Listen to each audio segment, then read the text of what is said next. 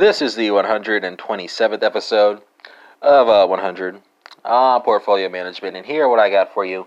Well, let's talk about the key rate duration, right? So, uh, key rate durations measure the sensitivity of a bond's price to changes in specific maturities on the benchmark yield curve. Uh, key rate durations are used to identify the uh, shaping risk for bonds.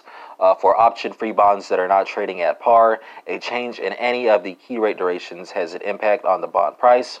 Uh, for option free bonds that are not trading at par, a change in the key par rate corresponding to the bond's maturity has the greatest impact on price. Uh, for option free bonds trading at par, the par rate corresponding to the bond's maturity is the only one that affects its price.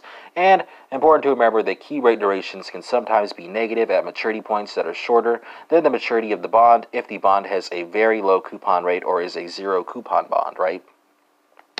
And that concludes uh, this 127th episode, excuse me, of 100 on portfolio management, not, of course, ruling out the uh, possibility of yet more bonus sessions.